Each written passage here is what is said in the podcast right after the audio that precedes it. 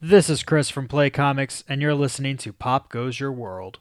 I'm Chris McBrien, and the pop culture from Generation X is everything to me. And I'm Derek Myers, and I'm here to educate Chris on the great pop culture of today's generation. Episode 137 Michael Jackson Songs.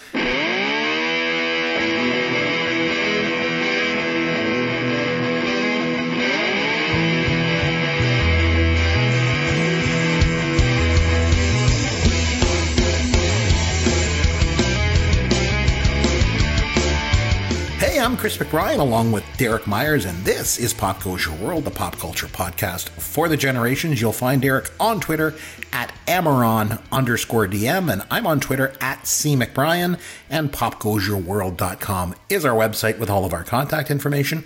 Derek, how are you, my friend? And also, what's going on in pop culture in your world tonight, my friend? Hey, Chris, I am doing very well. How are Good. you doing this I'm week? I'm good. I'm good Good to hear, Pop good to culture with you. Life is Yes, good. yes. Well, um, yeah, no, things are good. Um, I've actually had an opportunity to start catching up on some of uh, the pop culture things on my PVR, things that have uh, dropped uh, on the streaming services, and uh, I, I've, I've watched a couple of really good things this week that I, I can't wait to recommend to people. Uh, the first is a movie that I don't know if you've seen this movie, Chris. It's called Inside Man. It was from I want to say 2006, so you probably haven't. Directed by Spike Lee. No. I, in fact, I've never even heard of it. Okay. to- hate to say Well, that, I think we know a movie that I'll be recommending to you in the very near future. Then, uh, Very cool. Inside Man stars Denzel Washington along with a huge cast of of uh, fantastic performers. I hadn't seen this movie in a while. I knew it was one that I enjoyed the last time I watched it, but it had been, like I said, it had been a couple of years. It came on one of the movie channels. I thought, eh, I'll give it a, I'll give it a watch. I, I forgot how much I really enjoyed this movie, and then I was messaging with my brother the other day, and I said, Hey, I just watched Inside Man. And he goes, Oh yeah, so did I. He goes, It's one of my all-time favorite movies ever. And I'm like, Wow, okay, good, good, good to know. So yeah, Inside Man, a good, uh, good revisit. So uh, fans of the show. That'll be coming up soon. I'll get Chris to watch it, especially now that he said he doesn't know anything about it. The other thing I watched was a documentary series that dropped on Netflix a few weeks ago. I'm only getting caught up on it now about Michael Jordan and Chicago Bulls called The Last Dance. Chris, are you familiar with this? I've heard of it. I saw it on social media, but uh, yeah, I haven't watched it or anything yet. How was it? what I've seen so far has been phenomenal. I mean, I'm not a big, I'm not a fan of basketball. I don't watch basketball. I don't really understand basketball. Um, I mean, you know, it's just not my thing. If this was hockey, that'd be a whole other story. But but Michael Jordan is Michael Jordan. He's one of the most famous athletes ever, the best at what he does. Uh, you know, he's a pop culture icon to a certain extent. He's just an all around famous individual. And so I, I was as soon as I'm like they're like, oh, there's this thing on Michael Jordan. I'm like, I'm in. I'm all in. Fine. And just the quality is so good. The way they put this together, like ESPN knows how to do, do a documentary. If you've ever watched any of the 30 for 30 documentaries, they are usually top notch. This is no exception. This is except it's uh, 10 episodes. They're about an hour a piece. I believe they're releasing them two episodes at a time, uh, like per week.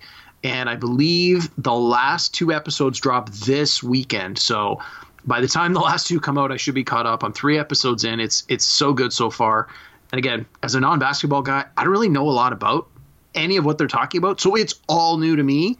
But I have talked to some people who are big basketball fans who do know a lot of the stuff, and they even said they're like, even though I know the broad strokes or I remember watching some of this, they're like, it is just so well done. It is so good, and they have like interviews now with all the people the, the coaches and the and the the general managers and the agents and the players and the teammates and the the opponents like they they have such a, a strong um, uh, credibility in the industry espn does and the people putting this documentary together that everyone everyone wanted to be in it so it's not like you know sometimes they do a documentary and they're like so and so was not able to participate in this and so you don't really get to hear their side of it they have yet to talk about somebody who hasn't been on the show talking about their points, whether they're positive or negative.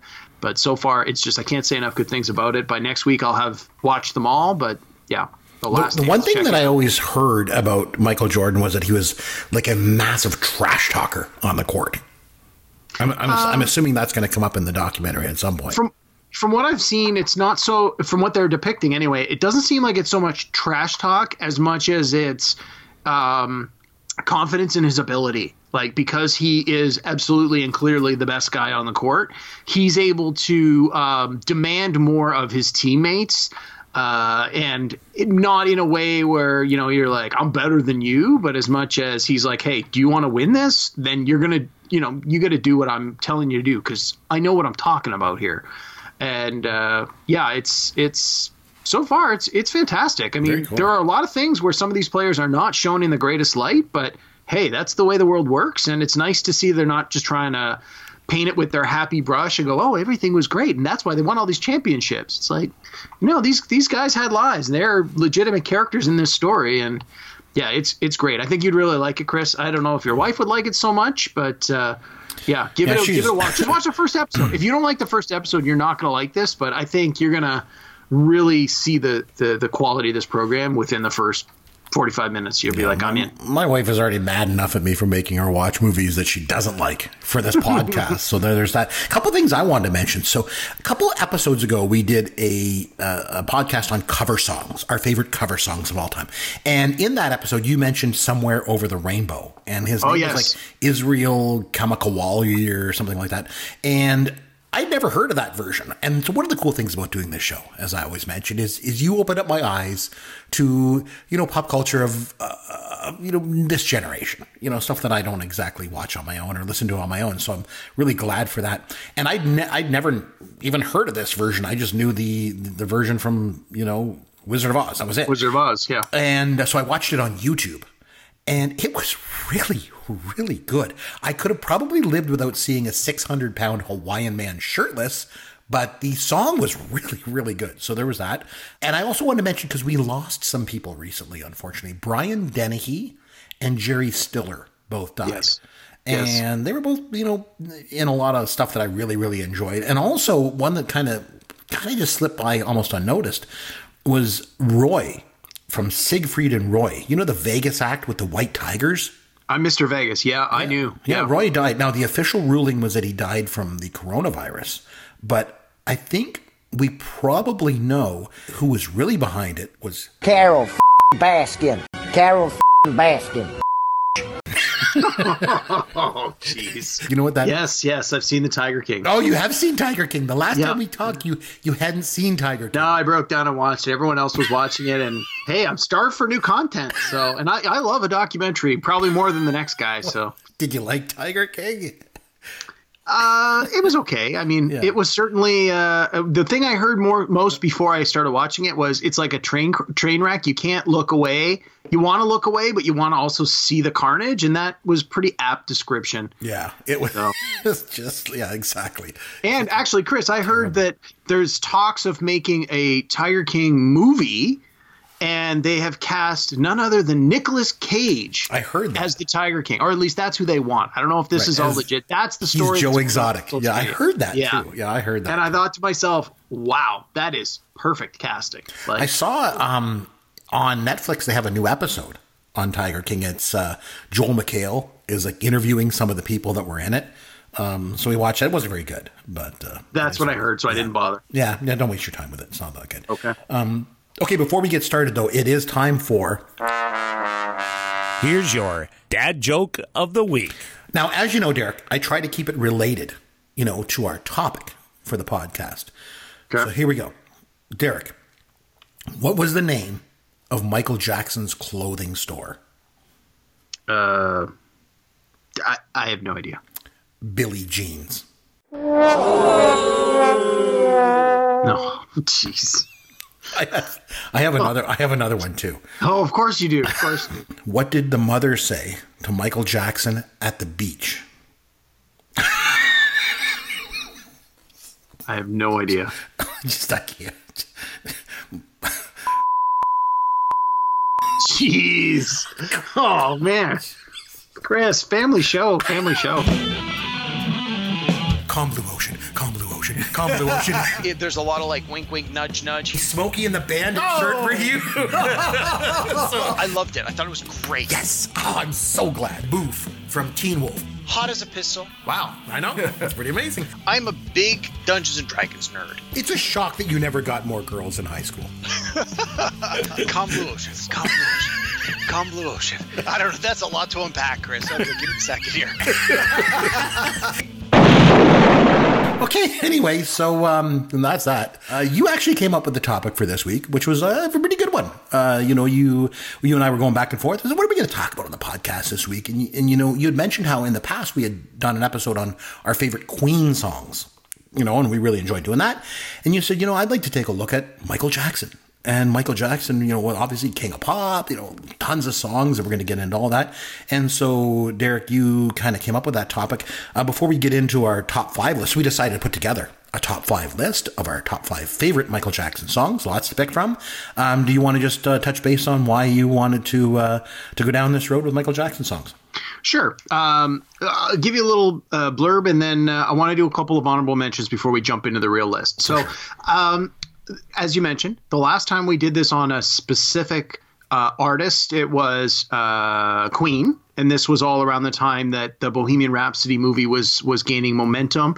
And again, Queen, one of the the all time greatest rock bands, classic rock bands, depending on how you want to classify them. Freddie Mercury, arguably one of the the best lead vocalists and performers ever.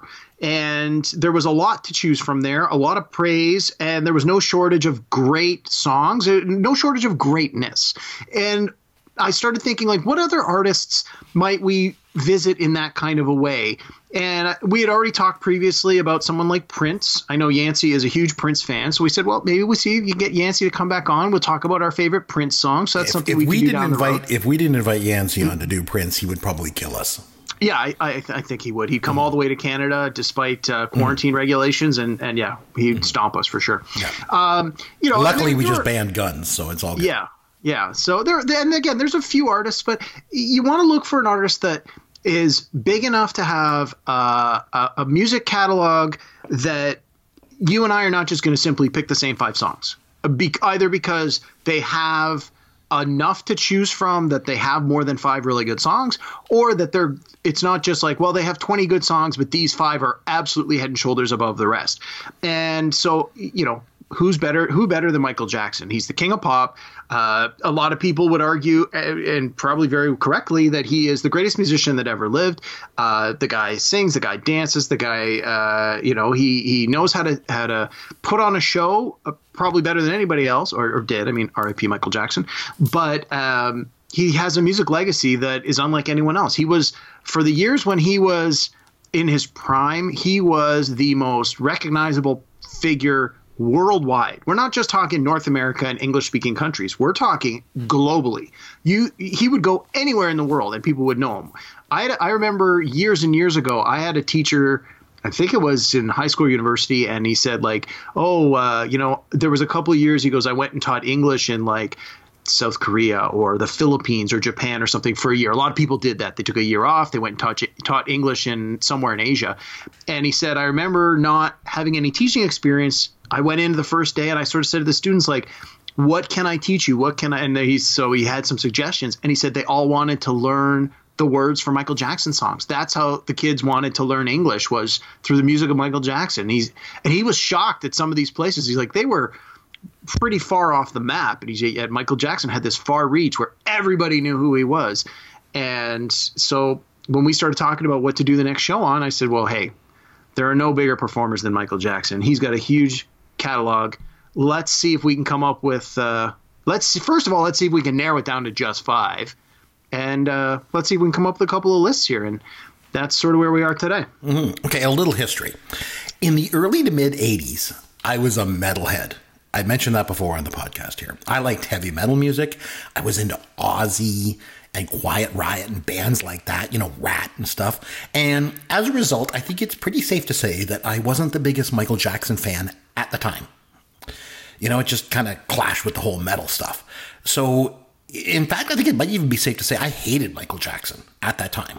But as the as the 80s wore on, I was able to kind of come around a bit and see just how influential he was on music. I mean, he was the king of pop, right?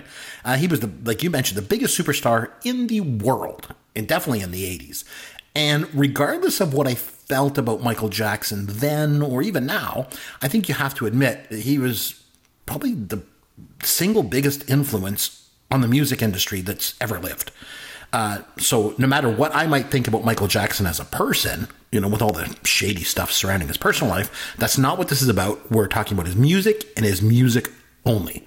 So with that being said, we decided we'd run down our top five Michael Jackson songs. Derek, you want to take us away? What's your number five Michael Jackson song? Well, before we get into that, as I mentioned, I have a couple of honorable mentions. Yes, So- please. What are they?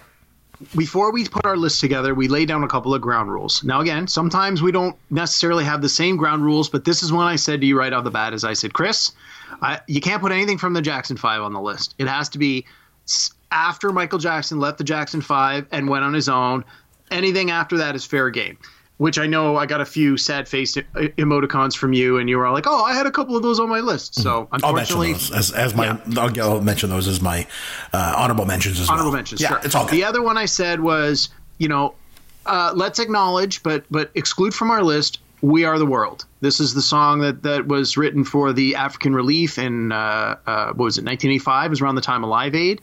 Uh, we are the world, where they brought together all, all the the performers from the U.S., all the top, like basically everyone who was a, a big musician at that time. They invited them to come and sing on this song, and then all the proceeds went to charity. And Quincy And Jones did the whole thing. Yep. yeah, uh, but Michael Jackson had a writing credit on that, so I thought, well, we, we should acknowledge the the scope of of that song. Uh, like I, I don't necessarily think musically it it makes the top five Michael Jackson songs ever, but I think it's important to acknowledge the the.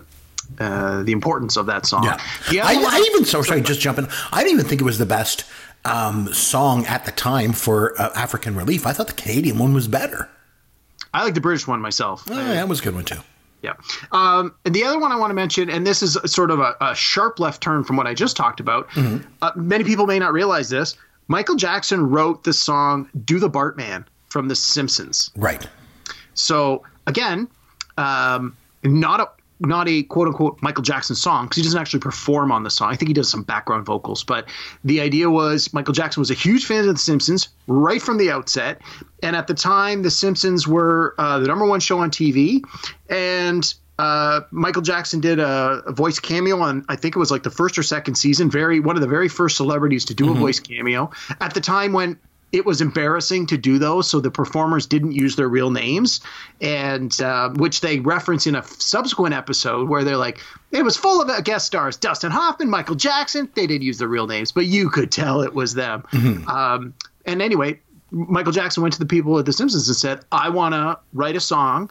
For The Simpsons, that you can put out as a single so that Bart Simpson has the number one show and the number one song at the same time. And he did. He wrote Do the Bartman. And although Do the Bartman was never technically released as a single, it did sell very, very well. And it's, again, one of those ones that's, uh, you know, a secret, almost like a secret legacy of Michael Jackson that, that never gets mentioned. So I thought before we go into the like the really good stuff, I wanted to make sure that got mentioned. Chris, honorable mentions?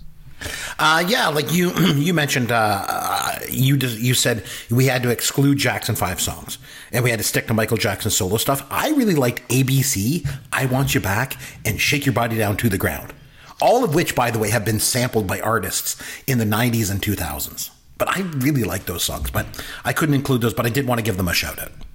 Yeah, yeah, no, I agree. Some of the some of the Jackson Five stuff was really good. So So good. Yeah. Okay, right. so why don't you kick us off? And your number five, Michael Jackson song. Right. What do you got? my number five uh, is "Man in the Mirror." This is from the album That's a good one. Bad. Yeah. Yeah, it, it's not uh, like you think Michael Jackson. You think song and dance band. This is going to have a rhythm. This is going to you're going to want to tap your foot and sing along and get on the dance floor. Man in the Mirror, not so much that kind of song. Um, one of the things that always that I liked about Man on the Mirror, uh, Man in the Mirror is just the lyrics, like the message of it, right? It's it's the whole idea of if you want to change, if you want to make a change in this world, you got to start by by changing yourself, and that's the whole thing, right? Uh, um, I'm starting with the man in the mirror. I, that's the guy I want to have the change with. It's like you know the lyrics of the song talk about how he sees people who are less privileged. He you know realizes the character in the song realizes he has versus those who have not, and feels bad about it, and then has this epiphany of well. I think in order for me to to better the world, I need to start by accepting what I can do for myself, and it's just such a positive message. Um, it's one of the rare Michael Jackson songs where the video doesn't even have Michael Jackson in it. So many of his music videos, and I'm sure we'll talk more about this in the course of the podcast, are more like short films. And it's not just Michael Jackson in the song, there's usually like a whole production and famous people and famous directors and all the rest of that. This one is uh, a series of images of people who made change in the world. Most of them very positive change, but there are some people, like I believe Adolf Hitler is, is shown in the video as well. And again, it talks about how.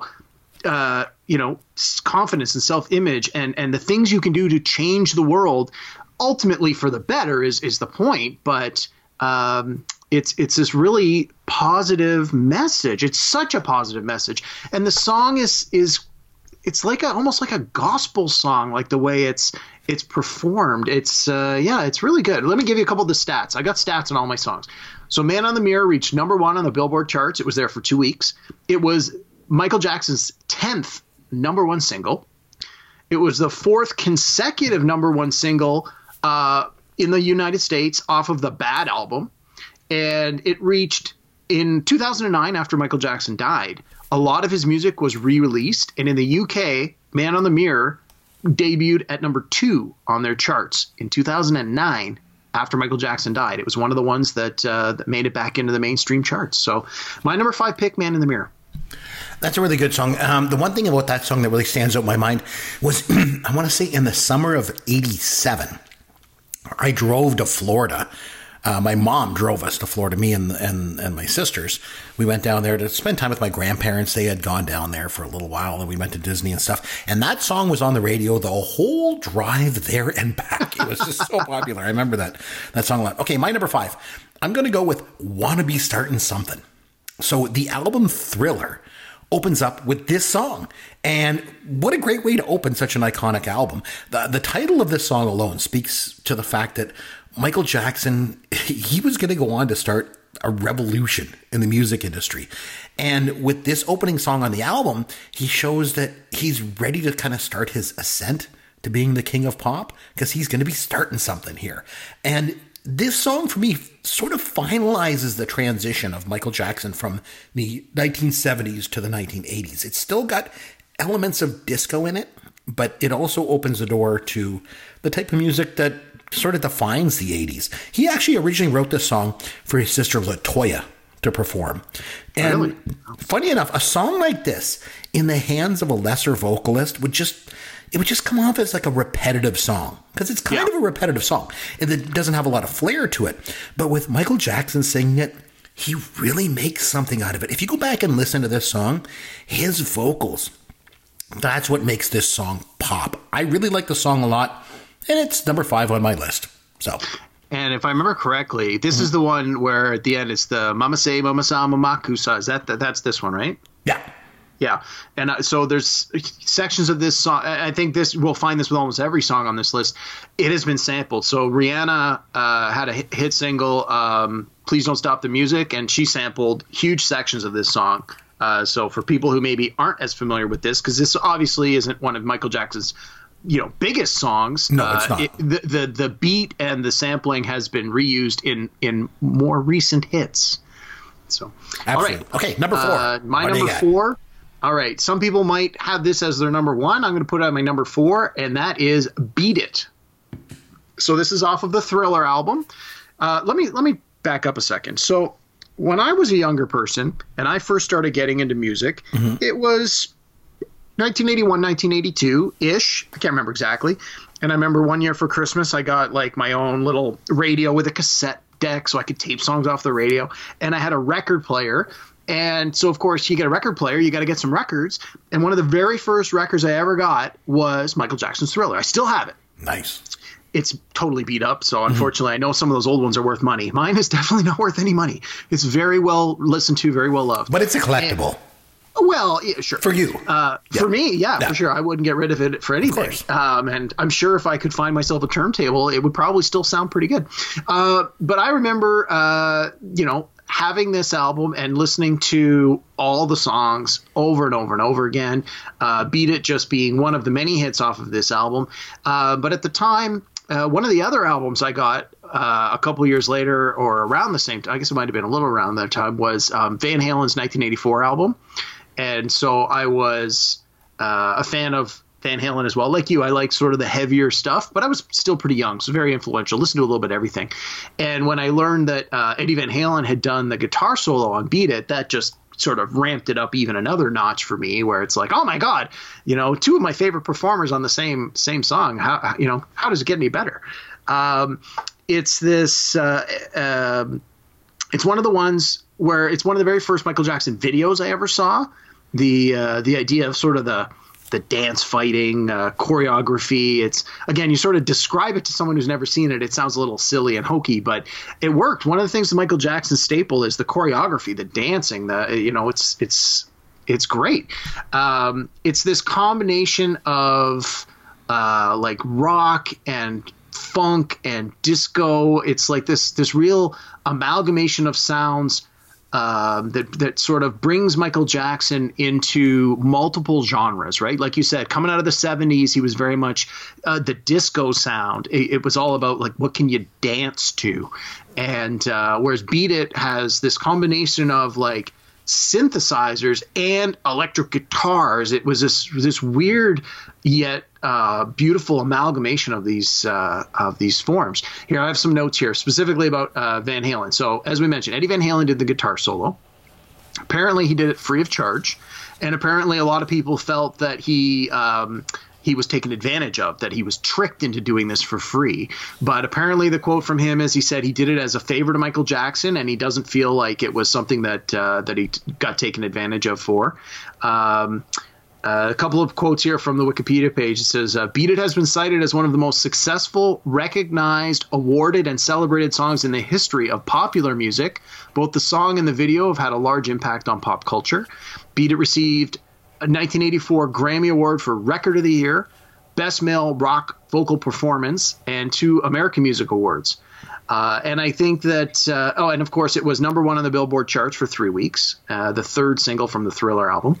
And I think no mention of Beat It would uh, be complete without mentioning that uh, Weird Al Yankovic did a parody course. called Eat It, Yes. which was also a huge hit. It was. Um, you know, in my mind, as a young person, if Weird Al's covering your song and he's doing a parody of it, you've obviously made it. Like, parody doesn't work if people don't understand what you are making a parody of. And that's the one thing I've always loved about Weird Al Yankovic is he really just has this sixth sense for saying like this is either going to be a huge hit, I'm going to parody it, or this is becoming a great hit, I got to get a parody out while it's still popular.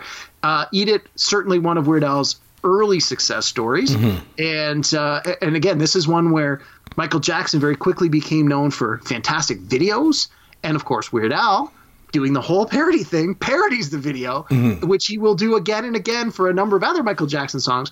Uh, yeah, it's just "Beat It" is one of those songs that you hear it come on the radio, you hear that a, those first few. Uh, I don't even know what what is the instrument would make that sound at the beginning. It's almost like a gong, but it's like a synthesized gong. Like yeah, I think it was all synth, if I'm Yeah. not mistaken. But, but you hear it and it's like it's so different than any like when you hear that come on the radio or you hear that come over your streaming service it's like you know right away it's like oh my god this is michael jackson we're going to be in for a treat for these next four minutes as we hear beat it so my number four beat it when I think of the song "Beat It," I always am taken back in time. Eh, Whereas you know we mentioned before, music takes you back to a place in time. And whenever I hear "Beat It," I always think of being in the arcade. I just I, I don't know why because in the arcade, in my local arcade in the small town I grew up in, they always played music. And that, I always think of that song being playing when I was like in there playing like Pac Man and you know that kind of stuff. okay, my number four. Now, I've said this before uh, when it comes to music, but also when it comes to different decades. I, I've always felt like the 70s had a style of music, and the 80s definitely had a style of music. The 90s had a style of music. And there was also a transition between the decades back then. I think the 2000s and the 2010s, for me, all just kind of blend together without much distinction. Uh, of course, maybe that's just me being the crotchety old man. I don't know. But for me, as the 70s were winding down and transitioning into the 80s, one song that always sort of stood out for me as a song that kind of was there to bridge the gap between the two decades was Don't Stop Till You Get Enough. It's off Michael Jackson's 1979 album, Off the Wall. And for me, anyway, it, it embodies everything that music was all about at that time. It's clearly a disco song, obviously, and it also gives you a bit of a glimpse into what Michael Jackson was was going to do in the 80s and just how influential that he was going to become as an artist. I'd say this is pretty much the first time uh, that the world got to see what Michael was like as a solo artist, you know, coming off, you know, the, the, Jackson 5 stuff and stuff, but as a songwriter and a singer, you know, with the music video that they made for this song, we also got a chance to see what kind of a dancer he was. So this song gave the world a taste of what was to come with Michael Jackson. And also, when I think of the late 70s, I think of one thing, and that's disco. And when I think of disco, I always think of this song. This song is just the probably the biggest disco song ever, the best disco song ever, and uh, it makes my list on here. So it's uh, it's number four. Nice. That's a good pick. This yeah. this definitely was creeping in. So, full disclosure, mm-hmm. you and I discussed before that we we put our list together. We said, why don't we put it together a top ten, even though we're actually only going to use our top five? This is in my top ten, and and was very I like again. My order kept shuffling around, and this was this almost made it into my top five. I agree with you. I agree with everything you said. And like I said, I listen to a lot of uh, 80s retro channels. This song creeps on there more than it should, considering that those channels bill themselves as like, we're all 80s, but they do play some 70s and some early 90s.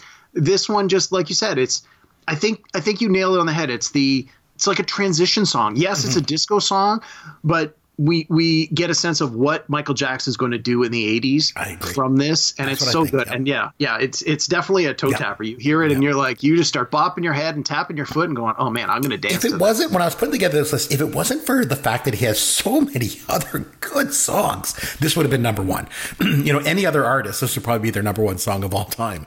But he's got so many other good songs it's so it's so hard to do it. But uh, no I agree. Total transition song. All right number yep. three what do you got all right, my number three. Uh, this might be a bit of a cheat, and if it is, too bad. I'm still doing it. My number three is "Say Say Say," oh, Michael Jackson and Paul McCartney. Paul McCartney, yeah. So, not a solo Michael Jackson song, but definitely put out well after he left the Jackson Five. Yeah, no, it uh, qualifies, I think. Okay, good, good. I just I know sometimes I make these rules and then you call me out for breaking them. I'm so, a little bit more flexible than you are. Apparently. Oh, okay. Well, all good. so um, Say Say Say was actually the second collaboration with Paul McCartney and Michael Jackson. They did their uh, The Girl Is Mine, which was on the Thriller album.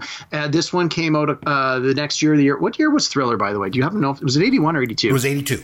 82. So this yeah. was released in uh, in 1983. So this was the, right. the following year.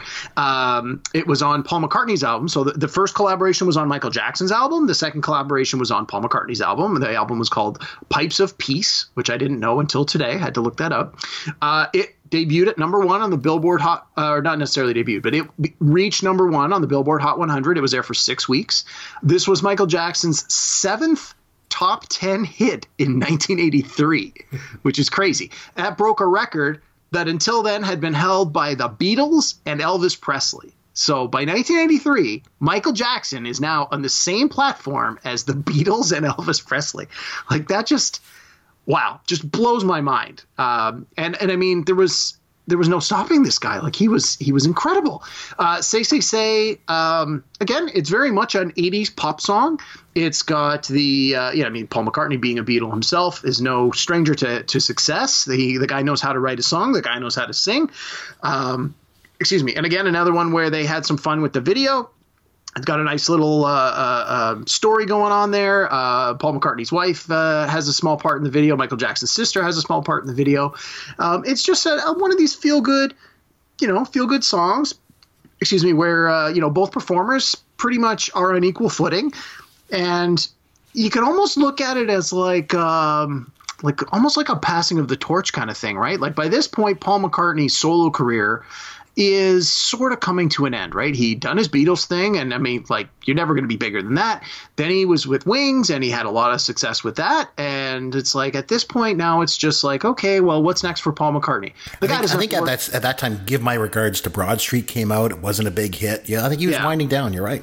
Exactly. It's and again, he's obviously a lot older than Michael Jackson, but he dem- he brings experience. He like I said, he knows he knows the music industry. He's got a phenomenal sense of of what the musical trends are. He's he's able to keep up, if not direct musical trends. And Michael Jackson is like, you know, you got Paul McCartney sort of on the downswing and Michael Jackson on this huge upswing and these collaborations like this is perfect. Like you couldn't ask for two better performers, musicians, songwriters to come together to, to work together. I can only imagine, uh, you know, this either one of two things. They had a blast doing this and it was so much fun, or it was the most difficult thing they've ever done because they're both so good at what they do. I'd like to think it's the first one where they probably both had a lot of fun with it because this is their second collaboration. If they didn't enjoy the first one, I can't imagine they would have gone back to that well. Um, yeah, uh, uh, so this this definitely uh, for me makes uh, makes my top five. Uh, one of the things that I want to bring up about this is um, later Michael Jackson and Paul McCartney had a bit of a falling out, and it was over uh, the catalog rights of the old Beatles songs. Right. So I have a little quote here uh, from uh, from my research I was doing this afternoon. So let me just read this. It says, um, while they were uh, writing and performing this, Michael Jackson stayed at the home of Paul McCartney and his wife during the recording sessions, and they became they all became friends. Um, while at the dining table one night, Paul McCartney brought out a book that displayed all the songs to which he owned the publishing rights. And Paul McCartney says, "This is the way to make big money." He informed Michael Jackson, Every time someone records one of these songs, I get paid. Every time someone plays these songs on the radio or in a live performance, I get paid. And then it says McCartney's words influenced Jackson's later purchase of the ATV music publishing catalog in 1985.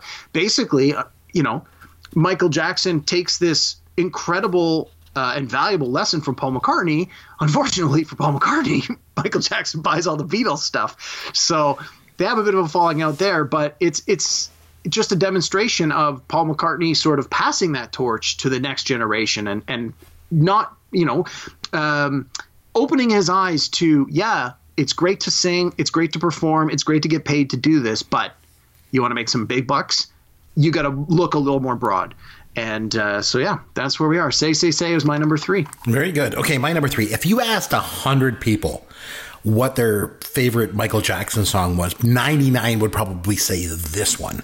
So it's definitely the textbook answer for number one, but I'm, I want to just try and break that mold a bit because you always accuse me of being the textbook answer guy. So I'm, I've, I put it down at my number three for good reason, and I'll mention my, my next two as we get to them. But it's Thriller. Uh, probably the song that's most associated with Michael Jackson. Obviously, title song on the iconic album of the same name. It is the greatest music video of all time. Directed by John Landis back in the day when he was at the top of his game as a Hollywood movie director. I think it embodies the early 80s like no other song does. It's Agreed. It's appeared in like countless pop culture references, movies like Revenge of the Nerds and 13 going on 30. When you think of the 80s, you think of Thriller. And when you think of Michael Jackson, you think of Thriller. When you think of music videos, you think of Thriller. It's the biggest of the biggest songs of all time. It's the signature Michael Jackson song. All that being said, like I said, it should be number one on the list. I was going to say, why is this not your number one, Chris? You're not. You're you're giving me all the reasons that this should be number one. Give me a reason why it's not. The Or reason give me a reason why it's not for you. the reason it's not for me is because, as, as we've often said on this podcast before, these lists aren't just about being the textbook answers. Instead, we're talking about our personal favorites. So it's only number three for me. Maybe my top two will surprise you, we'll see. But Thriller is, for me, the number three Michael Jackson song. Wow.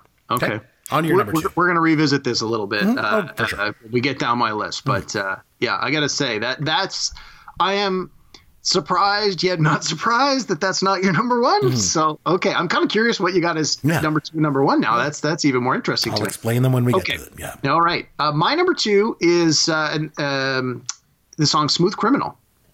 So this is the second time I'm referencing Smooth Criminal in under a month on this show because when we did our cover songs a couple of episodes back, uh, the cover version of Smooth Criminal by Alien Ant Farm made my top five then. And so when I was doing my Michael Jackson list, I, I really had to acknowledge that part of the reason I, I liked the cover so much was because I liked the original so much.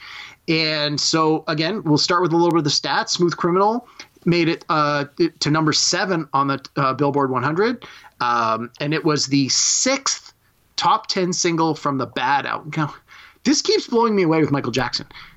He releases Bad, and he's got six or seven singles off the album. He releases Thriller, he's got six or seven singles off the album. Like, this just doesn't happen anymore. This barely happened then, but just the the the fact that the songs were so good that you could go that deep onto an album and pull the seventh song and go, eh, we had six, six, six hit singles. Do you think we could go for seven? Sure. Uh, let's throw Smooth Criminal out there. It's the consistency, you know, of him Oh being able to do it over and over and over again. When Yeah. you think of Kelly Clarkson when she came out with the one album, had like eight singles on it. They were all really, really good, but not able to do it album after album after album Yeah. like Michael Jackson did. You know, I, just- I yeah, I remember. Um, I remember watching a documentary on Def Leppard of all bands, and there was it was a thing about their album Hysteria, which I also think had seven singles. And one of the There was things a that lot. said- Yeah, that was there was a lot. I mean, they didn't all reach number one, but they were again. Even now, when you listen to those uh, '80s channels, they play a lot of Def Leppard. Um, they I remember they were interviewing them and they were saying one of the one of the mantras they would recite over and over again when they were putting the album together is all killer, no filler. Because at the time, what a lot of bands would do is they'd have two or maybe three, usually just two, good, like really good songs. And the band knew it, the producers knew it, the record company knew it. They're like, these are your singles, this one and this one. And then they're like, put whatever you want on the rest of the album because nothing's getting released. And people would buy the full album, you'd buy 10 songs, but you'd really only want to listen to one or two. And so that was what Def Leppard says. They're like, look, we're not doing this to the fans. We're not doing this as artists. We're these are all going to be great songs. And I like Michael Jackson more than anybody else. You look at his his track record. Clearly, that was his mind. He may not have used those words, but it's like an athlete who wants to wants to win every game. You don't just say, "Well, we made the playoffs. Let's cruise control the last two weeks of the season." It's like, no, Michael Jackson, he wants every song to be a number one song. And my God, he almost had that with most of these albums. So, anyway, back to Smooth Criminal. So, um, let's see. Uh, reached number seven on the 100. Uh, Rolling Stone magazine ranked this song sixth on their list of the 50 best Michael Jackson songs of all time. They wrote that it was his best blend of R&B groove and rock edginess, and it was a turning point in his shift towards darker, harder, edgier material. Um, let's see. Um, it was again. It's it's sort of that combination of dance and funk and rock to a lesser extent. Um, again, it was it was very different than other songs that Michael Jackson had put. out. Even other songs in this album, like you listen to "Bad," the title track, and "Smooth Criminal," like those songs sound very different. They're they're they're they're, they're designed to be very different songs. A lot of bands you li- like you listen to a Madonna album from the '80s, all the songs sound like Madonna. They're all the same, and they're all great. Um, this one, this is a different kind of song, and um, I think because it had a little bit more of that rock feel, that's probably why I liked it a little more. Because again, I, I like bands like Def Leppard and Van Halen that I've already mentioned, and so I think it maybe struck a little bit of a chord with me more than some of the other songs off of the Bad album. Like honestly, Bad is not didn't make my top ten. Like this, uh, it's a good song. It's a good video. It got parodied by Weird Al, which Yes. as already is, is we've already said is is a you know that's a big checkbox for me. But no, I couldn't. Uh, you know, Smooth Criminal for me, in my opinion, is the best song on the Bad album. Um, the other thing I want to mention with this, like so many other Michael Jackson songs, is the video. The video was great. Uh, again, they didn't call them videos; they called them short films, and it it was like this supposed to be like this Prohibition era speakeasy.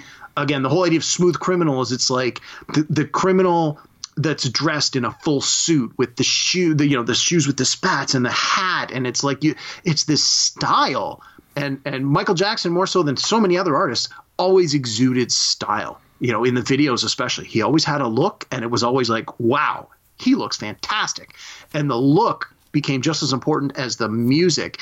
And so you have this really interesting um, sort of like a, a bar or a speakeasy where he shows up and there's this whole scene. And again, it's it's played out like a little movie.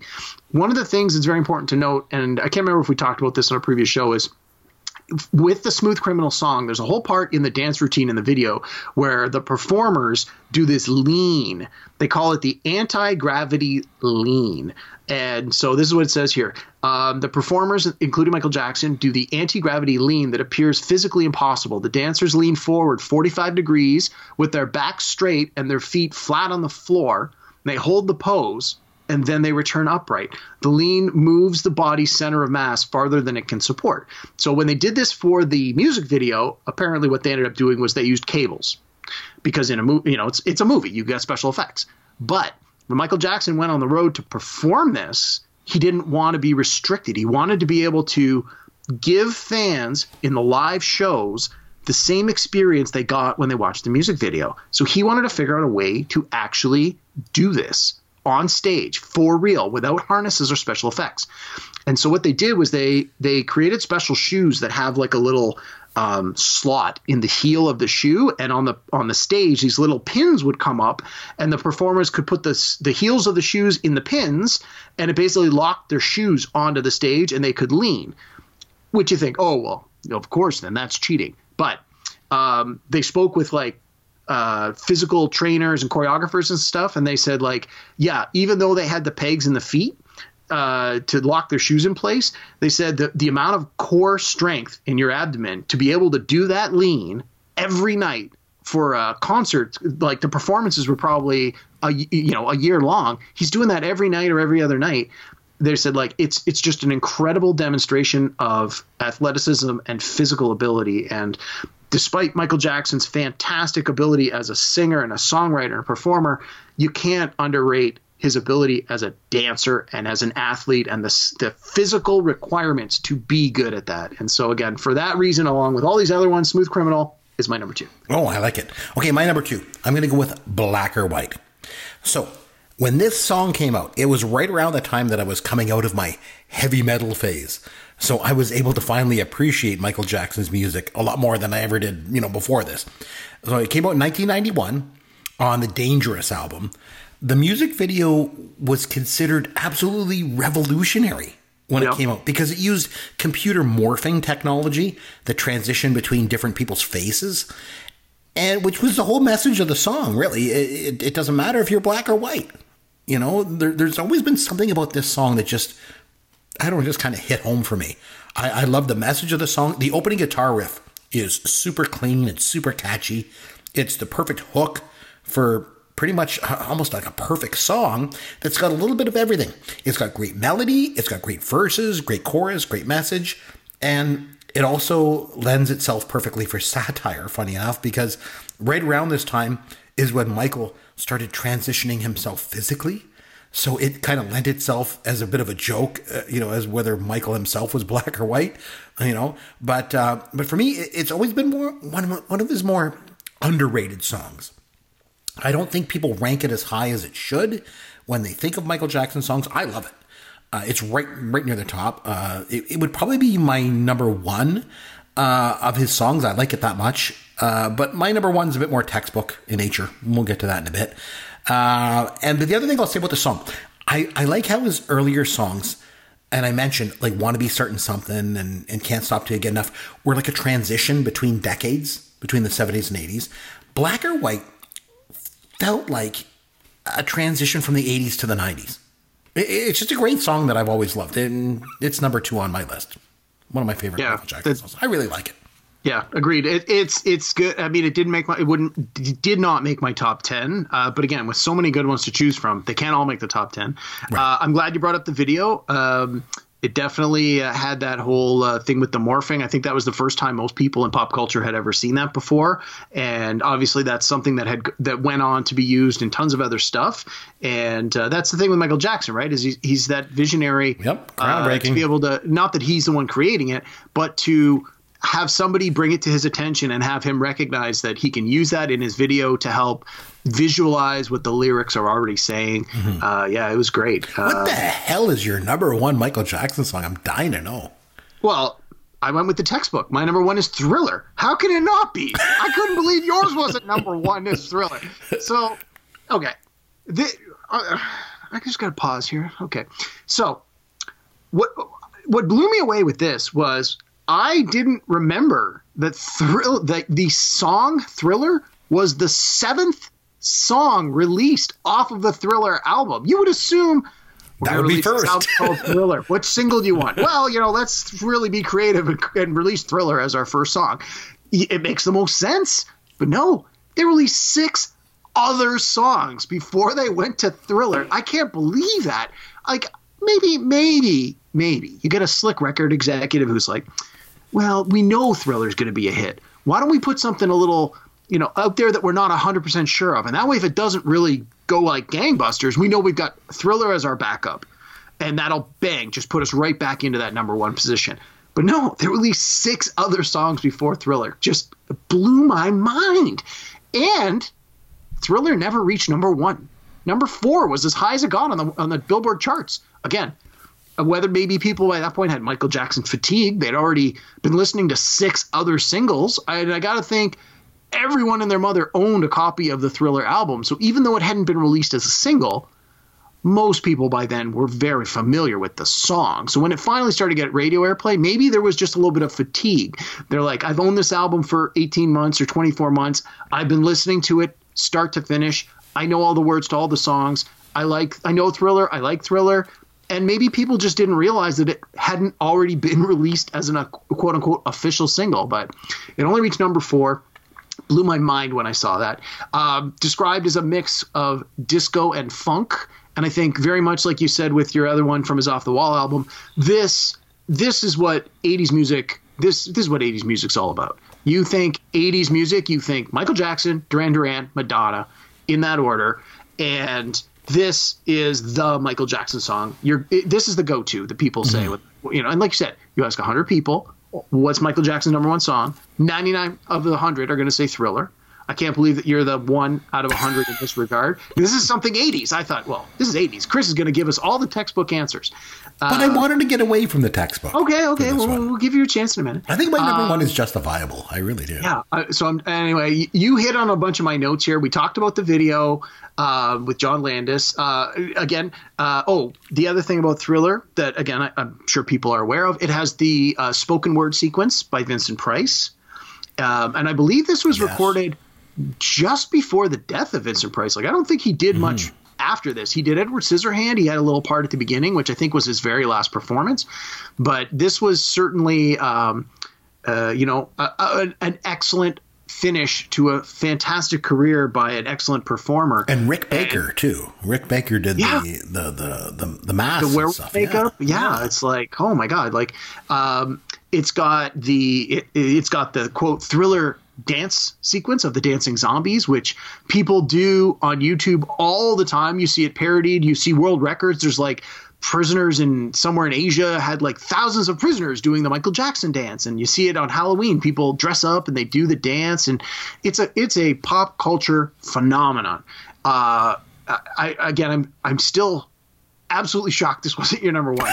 Um, let me think. What else do we got here that you haven't already mentioned? Oh, um, after the video was released, the sales of the Thriller album doubled, and they credited that 100% to the video. Because again, by then it, there had been seven. This was the seventh single. People who wanted the album owned it by now. And then this video came out and it reached a whole new audience. People were like, okay, I got to buy this album. Doubled the album sales after the video, that which is craziness. Um, the the Library of Congress has described it as the most famous music video of all time Oh, for sure. for the Michael Jackson Yeah. Thriller. Um, I, I really I can't think of anything else to say about it. They, and, and it- they always play it at Halloween. It's a Halloween staple. It, Like, it's yeah, it so is it is a Michael Jackson legacy song. It is so good. It is definitely of its time. There's no way you play this today and people don't immediately say, "Well, that's clearly from the '80s." Mm-hmm. Uh, but it, it it's it's from the '80s in a in the best possible way. Michael Jackson, Thriller, number one song of all time in my mind, and 99 other people out of 100. But not for me. Chris. Chris is going to go with the the the you know I'm the hardcover textbook. You're going to go with the soft cover textbook. Let's let's hear your number one. Well, here we go for my number one. You know, we've mentioned ad nauseum that Thriller is the the song that most people associate with Michael Jackson, but for me, it's Billie Jean. Now, before I got into the academic world, I was on the radio and I used to DJ events like weddings and parties and stuff like that. And let me tell you, Billie Jean was just as popular at those events, you know, when I was DJing as it was back in 1982 when it came out on the Thrill album. The opening bass riff, the drums, the synth, it turns into one of the greatest dance songs of all time, which is a little surprising because when you think of sort of quote unquote dance songs, you usually think of songs that are a little bit more upbeat and higher tempo.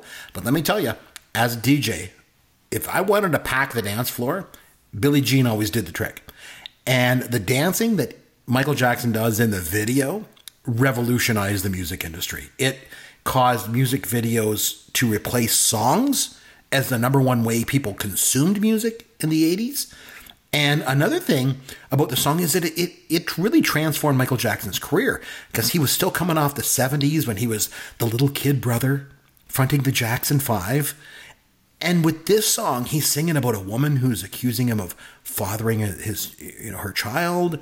So it, it's a transition for him into more mature music writing. Just about everything about this song is just off the charts. It's a great song. It's got great dancing. It gets people up dancing. You know, it, it embodies everything about Michael Jackson into four minutes of disco, R and B, and dance just mixed, all kind of rolled up into one. When I think of Michael Jackson, I always think of Billie Jean. And for me, that's what the spirit of this topic tonight on this podcast is all about. So that's why it's number one on my list.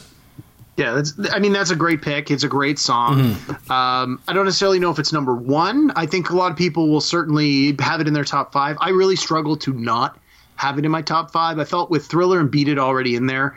Right. Throwing throwing Billie Jean in was just you know fuel on the fire, and I kind of thought you might have it on your list. I did not yeah. expect it to be at number one. It is. Um, it, that's the I one. Think, I think part of it for me was, um, you know, when I was when I listened to the song when I was seven, eight, nine years old, like when it, when it was big, I had no concept of what the lyrics were about. I, I mean, I knew did. all the words. I don't think I, I didn't. Sang yep. all the words. Yep. But as a youngster, it just I had no idea that's what. Even the video reflects the the lyrics. Like if you watch the video now, understanding re- and realizing what the song's about, the video makes sense.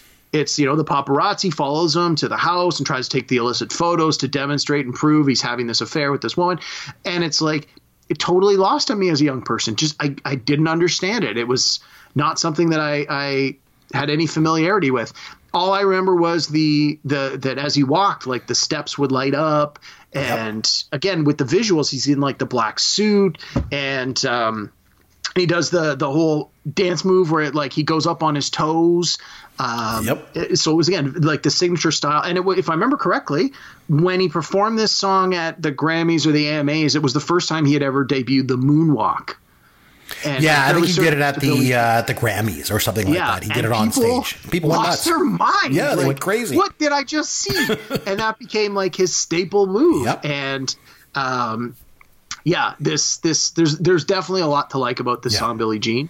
Um, yeah, it, so it's, it's justifiable. Uh, it's justifiable. Yeah, I mean, it's right? definitely justified to make the top five. Yeah. I still can't believe you have Billie Jean over Thriller, yeah, but uh, I do. You know that's fair enough. And I think some people are going to say I can't believe you have Thriller over Beat It on my list. I know Beat It is a big hit for a lot of people. No, nah, that's uh, down the list for me. Uh, yeah, I, I, I, think I think it's usually between Billie Jean and, and Thriller are usually they're sort of the top two. Yeah. Uh, the people throw around uh, as sort of what is Michael Jackson's biggest song, best song, biggest hit. We, you know, we always have this discussion when when we've been with a group of people and you have a few beverages, you sort of throw it at an artist and you go, "What's their biggest song?" And then you start saying, like, is it what sold the most albums, what peaked on the charts? And we're just like, no. Like, if I throw out a band to you and I say, "Queen, go, best song ever," and then you know anyone who doesn't say Bohemian Rhapsody is wrong, and you tell them why. um, but with Michael Jackson, you say Michael Jackson, best song, go. I think the room's going to be pretty even divided. Mm. A lot of people are going to go to Thriller, but you're going to have a handful of people going to Billie Jean, and that's going to be a real discussion. Yeah. You're going so to be busy. it shouldn't be that surprising to you that I went with it. Yeah. Yeah. All right. Well, anyway, on that note, let's have some fun with Caveman.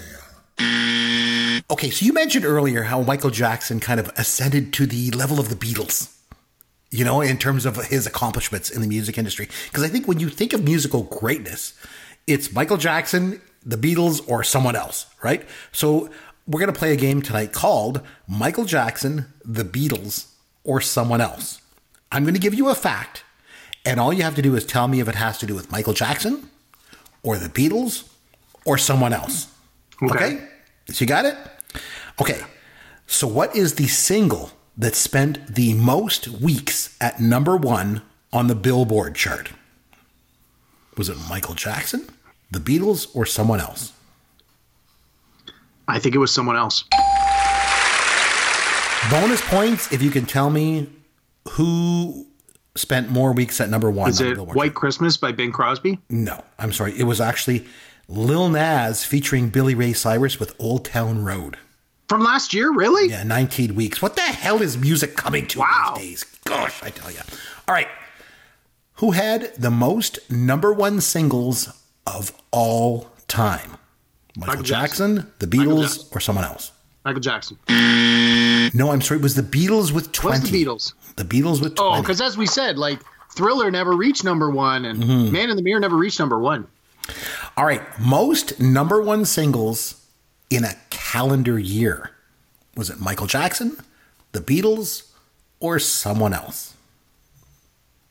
Trying to think of that stat I threw it earlier, where it was seven, I think it was seven top ten singles. I don't think it was seven number ones in a calendar year. Yeah. Most number one singles Uh, in a we, calendar we talked year. about Michael Jackson's consistency. I'm going to say Michael Jackson. It was the Beatles with six in 1964. They had uh, I Want to Hold Your Hand, She Loves You, Can't Buy Me Love, Love Me Do, Hard Day's Night, and I Feel Fine.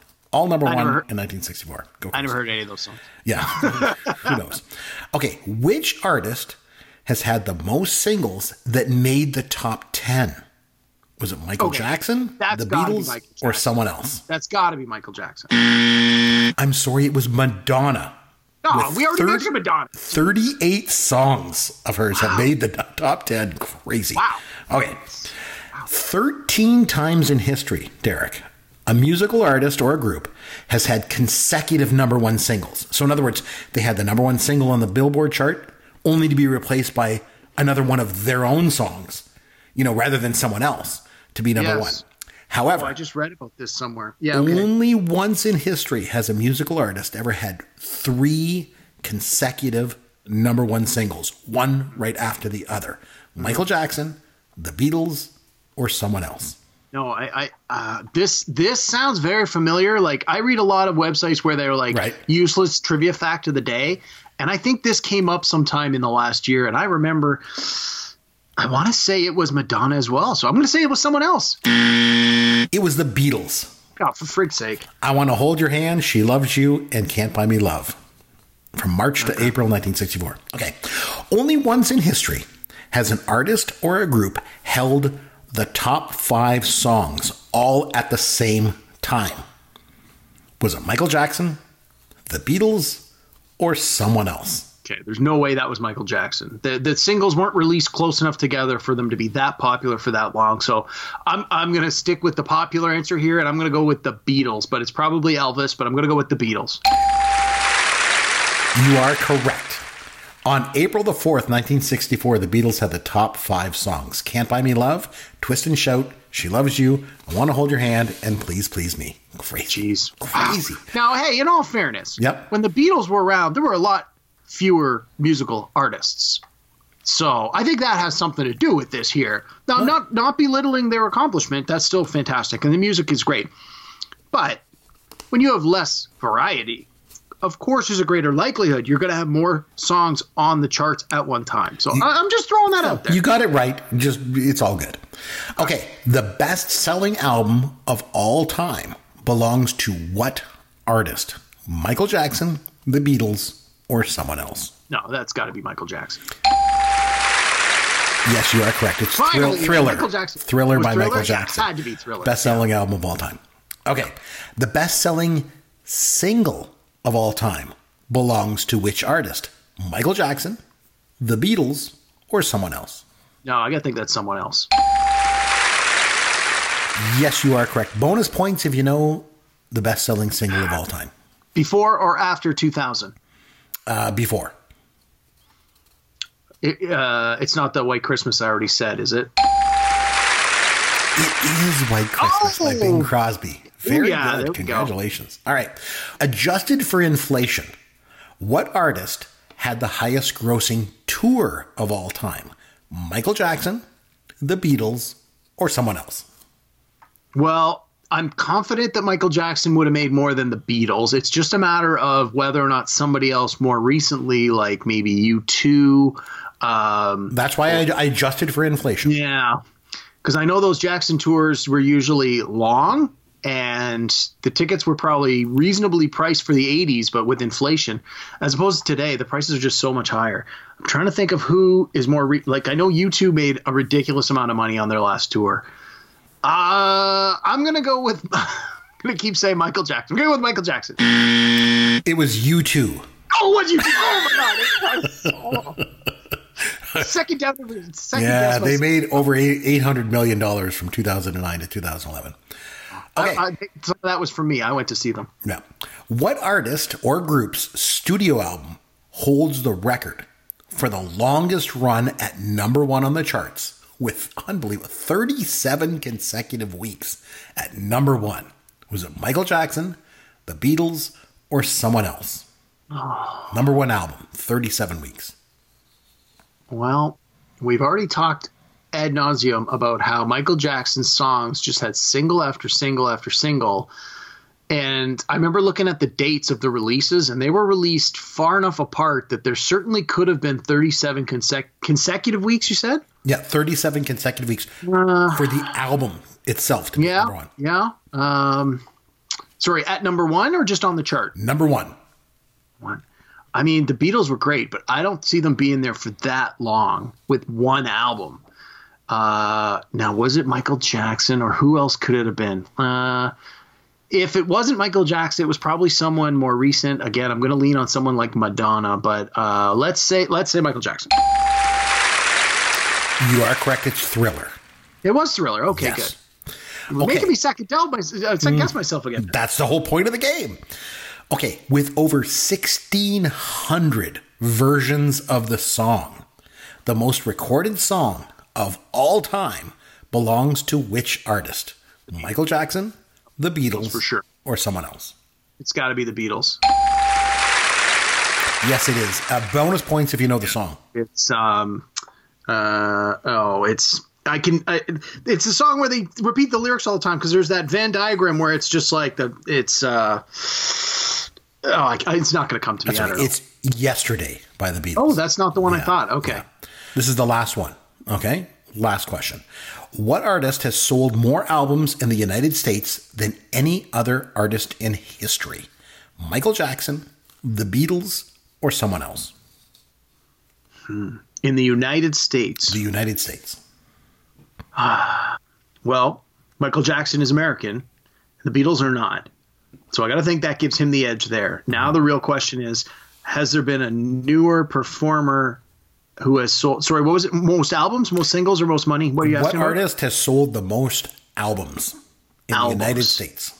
So I think that for the last 15 years, albums are not really a stat that would matter. So it would definitely be Michael Jackson or it would be someone from the 90s. I got to think it's Michael Jackson. I'm going to go with Michael Jackson. It was Garth Brooks. Garth Brooks. Of all But he's people. American, right? Yeah, he's American. Yeah, It's there we the go. States. My They- logic was correct. Yeah, just, they uh, like that kind of music down there. Go figure.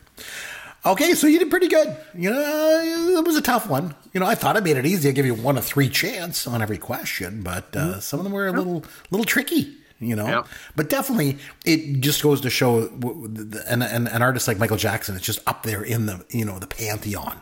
You know, with the Beatles and everybody else. You know, Yeah, it's just sure. incredible the amount of records and um, you know all time sales that this guy's had. Oh, just crazy, crazy, crazy. Yep. Good choice. Good choice this week. Coming up with it. Thank you. No, uh, good All job. right, what are we doing next week? Uh, next week, I'm going to have to give you a movie. I'm still right down to the wire trying to decide between these two movies of which one I'm going to give you. Uh, last week, I gave you a science fiction movie, and this one's a little bit science fiction-y, but I'm going to still stick with that kind of genre somewhat, and I'm going to stay with the 1983 film War Games. okay. Matthew Broderick. Matthew Broderick. Yep. So you got to watch. the Who was the female lead in that? It was Ally Sheedy Oh, okay. I'm like I I couldn't picture who was. I knew it was uh, okay. from The Breakfast It's been a Club and and uh, Yeah. St. Elmo's Fire. So yeah, I, one I of her have first movies. seen War Games, but I think the last time I saw War Games would have been 20 or more years. It's been a long time. So, anyways, is your chance to go back and watch a movie from 1983, War Games, and we'll come back and we'll review that. So, you're up for the challenge? Absolutely. All right, sounds good. I think it'll be a good one to, to go back and watch. I was, was I was really torn, even right down to the wire. Which movie am I going to give you? But I'll save your other choice, and we can do that one yeah, next time. We'll be doing that next time around. That's for sure. Uh, and if you want to reach out to Derek, you'll find him on Twitter at Amaron underscore DM. You'll find me at C McBrien, and popgoesyourworld.com is our website. If you'd like to contact us, you can reach out to us there. In the meantime, this is Chris McBrien for Derek Myers saying thanks for listening to Pop Goes Your World, the pop culture podcast for the generations.